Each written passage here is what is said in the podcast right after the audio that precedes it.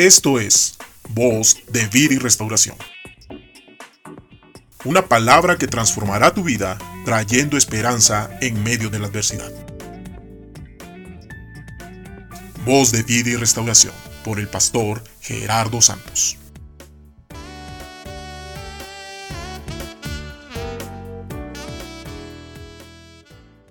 Meditar sobre la vida en Cristo nos lleva a entender que en Él tenemos vida abundante.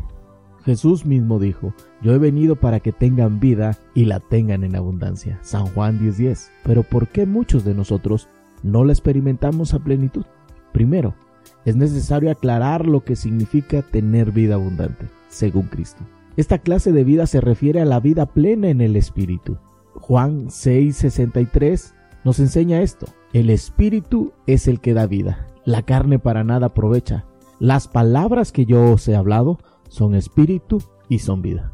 Es importante que con la ayuda de Dios quitemos todos los estorbos internos y externos que hay en nuestra vida, todo aquel pecado que constantemente nos impide tener una buena relación con Dios. Si nosotros logramos quitar todos esos estorbos en nuestra vida, entonces veremos grandes resultados que nos beneficiarán en nuestra relación con Dios. ¿Cuáles son esos resultados? Uno de ellos es que tendremos la certeza de la presencia activa y constante de Dios en nuestro interior. También adquiriremos convicciones firmes en el contenido de la palabra de Dios.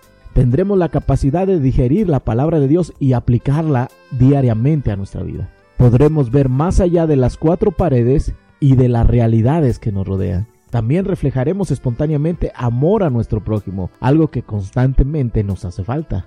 Comprobaremos constantemente el respaldo de Dios en cada una de nuestras acciones. Estaremos expuestos permanentemente a la acción milagrosa de Dios. De igual manera, experimentaremos continuamente la paz de Dios que sobrepasa todo entendimiento. Aún más allá, experimentaremos el deseo intenso de comunicarnos con Dios por medio de la oración.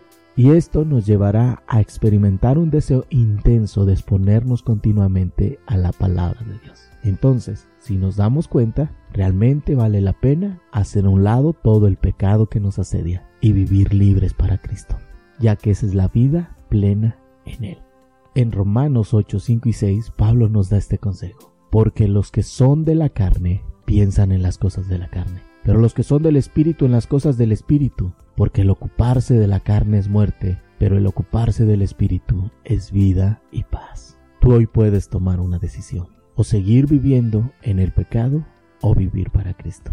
Si tú vives para Él, Él te promete una vida abundante. Así es que hoy tú decides vivir para la carne o vivir para el Espíritu.